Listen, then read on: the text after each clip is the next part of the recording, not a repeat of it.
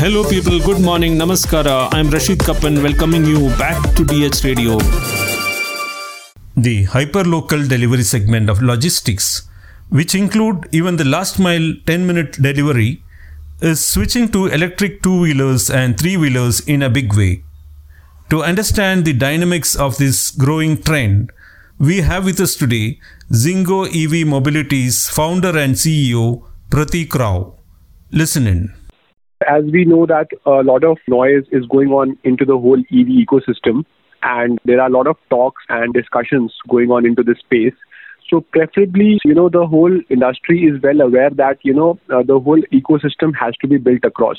So right now, typically, if you talk about EVs, two-wheelers and three-wheelers market has really picked up, you know, with the EV segment. And now we are even expecting some in the four-wheeler sector also.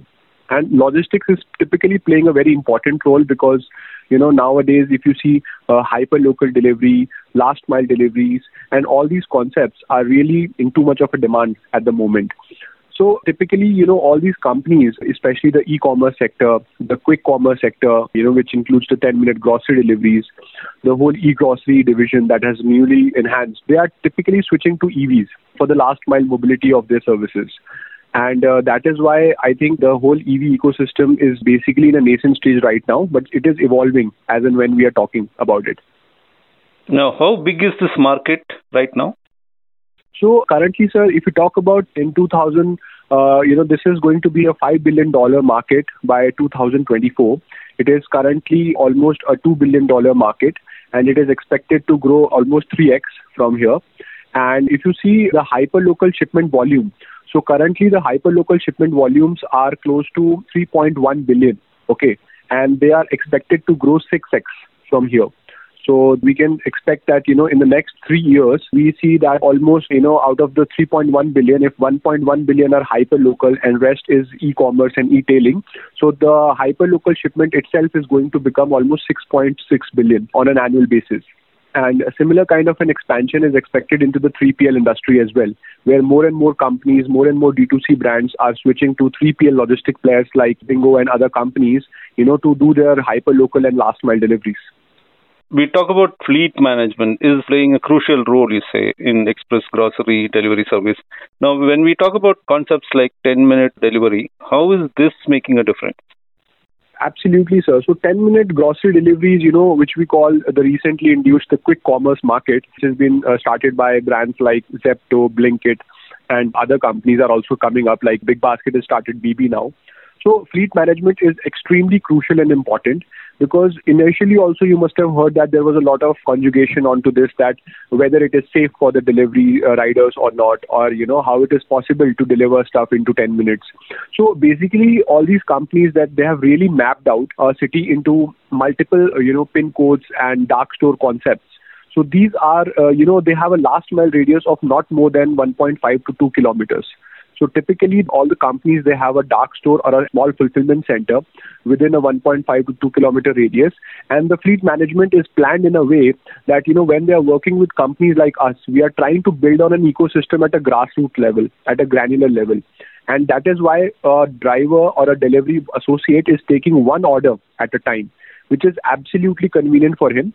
The packaging teams are pretty different who are doing the packaging of the order as soon as you receive it on a mobile application and then the rider just needs to pick up and within that vicinity of one one and a half kilometers which he's well acquainted with also you know because these drivers have typically been delivering into the same pin code so they know which address which locality it is and then they are quickly delivering it into that household in the next 8 to 10 minutes that is how the system is being managed and tech is playing a very important and crucial role out here because you know the enablement to the rider and to the back end store team is very important of the orders and the SKUs that need to be delivered. Now, this can be achieved even through fossil fuel vehicles, right? But how different is this electrification of this logistics sector? And uh, what do you think is the way forward for the industry? Definitely, it is possible to deliver everything through ICE vehicles, but right now the whole game is on the sustainability model, sir.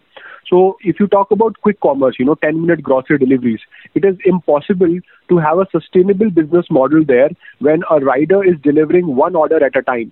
So, he's almost making, if he's delivering 10 to 15 orders a day, and uh, he's using uh, an ICE vehicle to do so, he's approximately having a run of 80 to 100 kilometers in a day because this is a to and fro movement. He is going to go to one household and then come back another for the next order, right?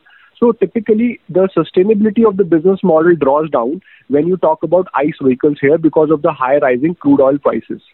So typically EVs are a best fit into this segment because you know right now the whole segment is impacting the consumer behavior. More and more people are switching to all these companies which and they're started ordering grocery and common items for uh, 10 minute or 15 minute or 20 minute deliveries, right? So here, typically, you have to uh, look at on, on a futuristic perspective that the driver also makes some good amount of money. The whole operation is sustainable in terms of the cost viability and the economics. And of course, you have to keep on the satisfaction levels high by maintaining the deliveries on time. So to do that, EV is the perfect amalgamation into the whole picture. So that is why basically, you know, EVs are the perfect fit for this kind of a business model. Now, your company, Zingo, depend a lot on technology. You have a MIS app and IoT control and GPS driven fleet. So, what kind of work went into this integration of this technology in your fleet? It was an extensive research and a, a lot of efforts were put in because see, technology is the key uh, today to you know understand the economics of the whole business and make it viable typically, you know, I'll just give you a brief heads up that, you know, prior to this, I was associated to the logistics sector for more than 10 years. And, you know, the family businesses that I was involved in, the family has been in, into the logistics sector for more than 35 years now. So we definitely had some granular level understanding of how to basically avoid inefficiencies and pilferages when it comes to fleet uptime, better fleet management, better AMC services, right? That is why we are very confident in saying that even if we are using an EV infrastructure, the chances of catching fire, the chances of basically having a downtime, uh, you know, where the fleet is breaking down on the road is very minimal in our case, especially that is what we typically focus on in Zingo. And on the tech side also, sir, we have basically built in the tech by our uh, ground level experiences, you know. Every time whenever we incorporate or evolve our tech, we try to understand the assessment and the need where it is making the life easier for the delivery partner who is basically driving the vehicle and delivering the goods to the consumer and also giving a better satisfactory experience to the end user as well. Because how well groomed was the driver what was his behavior towards the end user whether he greeted that person or not and uh, whether he gave all the SKUs or not. So to have a monitoring system around all it it requires a lot of integration that is why the first level of integration was built across the applications of the clients we work with, like Amazon Fresh, Big Basket, and you know, where we basically gave them a heads up that whenever we are onboarding a driver, we are taking an absolute caution by uploading his complete KYC details, giving his complete background verification and police verification. And this kind of an insight towards the delivery partner is very crucial for an Amazon also, for a Zingo also, because that is where we learn to know who are the people who are working along with us and how dependable and make sure the trustworthiness comes into the whole operational side of the business. And second, the angle here is to basically maintain the keep on the efficiencies at the service levels. So all these companies, when it comes to grocery, it is very crucial to have a 98% deliveries on time. Also, you have to keep a slight check onto the ratio that you have to maintain a 1.5 ratios of IBND, which is item built but not delivered. Because e-grocery is typically very different, and that is why Zingo has a competitive advantage in the market. Because e-groceries require assortment of SKUs at the customer's doorstep. There you typically have to basically make a basket of all the items that the customer ordered. Most of them basically driven in English, and the rider has to have an ability and skill to understand that order very well. So all this enablement requires a lot of tech and a prior knowledge and a hands-on logistics exposure by the team and you know the overall operational efficiencies. That is how it is maintained. Now what are the kind of vehicles are using? And uh, you know of course we have this challenge of the battery draining out. And uh, how do you address these challenges? Lovely question sir. So typically you know it has been a learning experience for us also. So we have a completely lithium ion battery driven fleet entirely we don't use any other platform like a lead acid battery or anything else. So there are possibly many chemistries that are going on into the market. We are still not confident that which is the most durable and sustainable one, whether it is the NMC Tech cell chemistry or the LFP chemistry, because India is a very diverse market with a different terrain and climatic conditions. So every demography has its own challenges. You know, if we talk about something which is more successful in Delhi, doesn't mean it will have a similar kind of an approach in Mumbai or Bangalore. So typically, our ideology from uh, here is that you know we have the largest fleet of electric three wheelers with us. We started our journey with electric three wheelers, cargo vehicles, and we typically have the largest number of Piaggio three wheelers in our fleet. So basically, uh, the idea is we have the right mix of both swappable as well as fixed battery solution vehicles. So right now, I'm not in a position to say that which is a much better technology, but on the logistics purview of the whole side of the operations, we see that at which client's operational requirement is met out by which kind of a solution that is offered.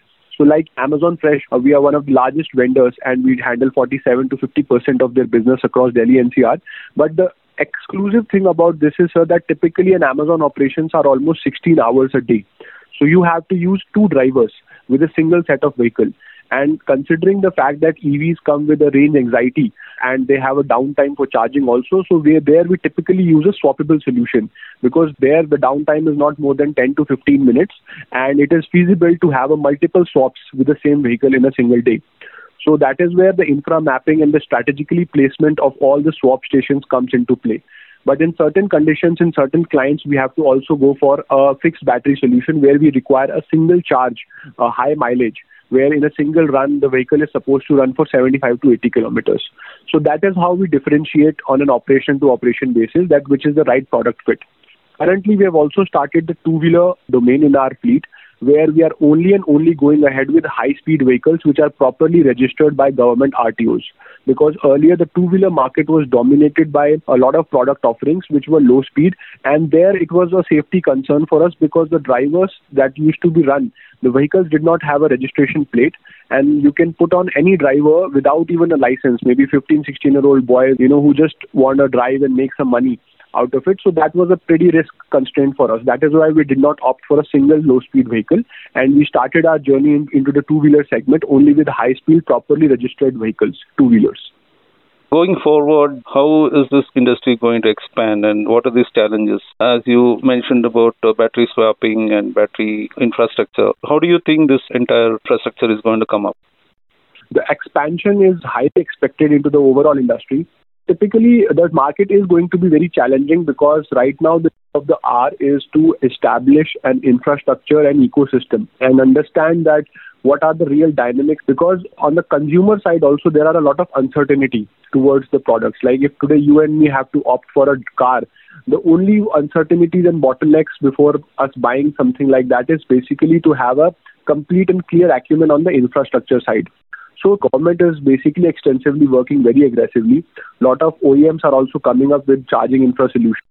And you know there are many strategic companies like us strategically for, for our logistics expansion, we are creating a lot of charging infrastructures.